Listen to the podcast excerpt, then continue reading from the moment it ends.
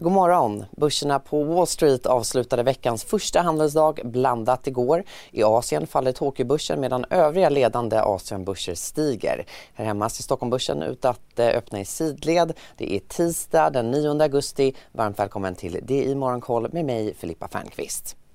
Vi börjar i Asien där Tokyobörsen som sagt faller runt 1 Konglomeratet Softbank tynger börsen efter sin oväntat stora förlust under det andra kvartalet. Efter de starka signalerna från den amerikanska arbetsmarknaden i förra veckan siktar investerare nu in sig på inflationssiffrorna som väntas senare i veckan.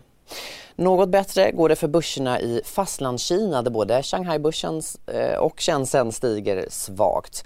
I Hongkong är Hang Seng-indexet upp 1 och Alibaba återhämtar sig en del i alla fall efter gårdagens fall med en uppgång på drygt 2% I juli så meddelade e-handelsjätten att bolaget hade planer på att ansöka om primär notering i Hongkong, något, något som man nu då har gjort. Idag har bolaget en så kallad sekundär notering i Hongkong. I Korea så lyfter Seoulbörsens Kospi-index nära en halv procent och Cinderbörsen stiger även den och det är svagt. Så till USA och börserna på Wall Street som eh, alltså avslutade blandat igår. Dow Jones på 0,1% som enda ledande index på plussidan. Breda S&P och tekniktunga Nasdaq stängde båda ner 0,1 procent. Stora delar av tekniksektorn tyngdes av en vinstvarning inför gårdagens börsöppning från halvledarbolaget Nvidia vars miss främst beror på svaghet i spelsegmentet. Och apropå just spelsegmentet så redovisade gamingbolaget Take-Two ett sämre resultat än väntat för det första kvartalet i det brutna räkenskapsåret. Intäkterna däremot kom in i linje med vad man hade väntat och hamnade på 1,1 miljarder dollar. Aktien den backade omkring 6% i efterhanden.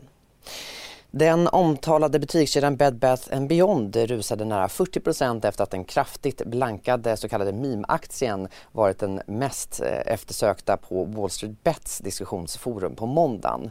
Och bland eh, jättarna hörde Netflix, Walt Disney och Facebook-ägaren Meta till vinnaren efter lyft.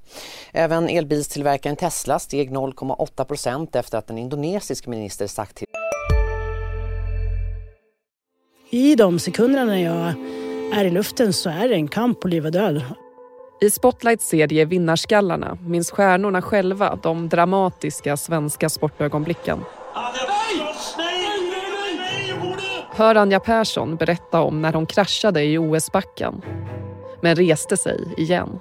Jag ville vinna över berget. Vinnarskallarna. Nytt avsnitt varje fredag.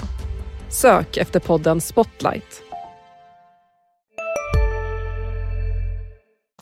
i Indonesia att elbilstillverkaren ingått ett avtal om att köpa batterimaterial för 5 miljarder dollar.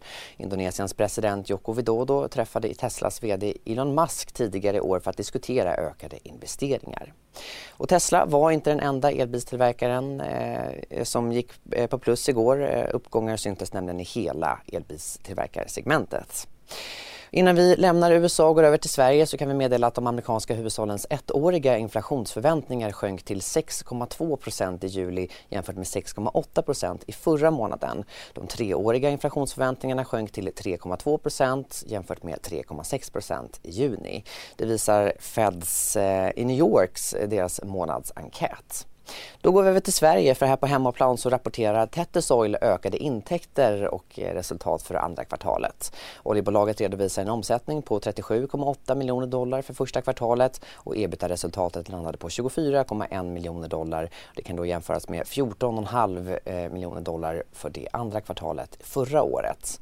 Bland andra bolag så föreslår Eniros huvudägare Spectrum One att avveckla alla preferensaktier för att endast ha en aktieserie där samtliga aktier aktier samma rätt till kapital och röster. Och omsorgsbolaget Liv ihop har lämnat in en ansökan till Stockholms tingsrätt om en förlängning av den eh, företagsrekonstruktion som just nu pågår då, eh, som beviljades i eh, oktober i fjol.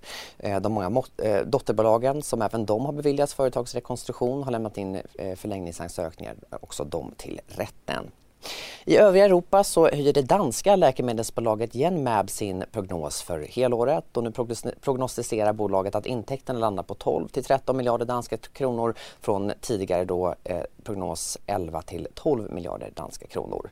Rörelseresultatet väntas ligga i intervallet 3,8 till 5,4 miljarder danska kronor, tidigare då eh, 3,2 till 4,8 miljarder kronor. I Storbritannien så steg brittisk detaljhandelsförsäljning 1,6 procent i juli jämfört med samma månad i fjol. I juni däremot så sjönk samma siffra med 1,3 procent. Och med det sagt så avslutar vi tisdagens morgonkoll men vi är tillbaka med marknadsuppdateringar klockan 10 och klockan 13 och fram tills dess så kan du följa nyhetsflödet precis när du vill på di.se. Så länge så tackar jag för mig. Hej, Synoptik här. Så här års är det extra viktigt att du skyddar dina ögon mot solens skadliga strålar. Därför får du just nu 50% på ett par solglasögon i din styrka när du köper glasögon hos oss på Synoptik. Boka tid och läs mer på synoptik.se. Välkommen! CSRD, ännu en förkortning som väcker känslor hos företagare. Men lugn, våra rådgivare här på PWC har koll på det som din verksamhet berörs av. Från hållbarhetslösningar och nya regelverk till affärsutveckling och ansvarsfulla AI-strategier. Välkommen till PWC.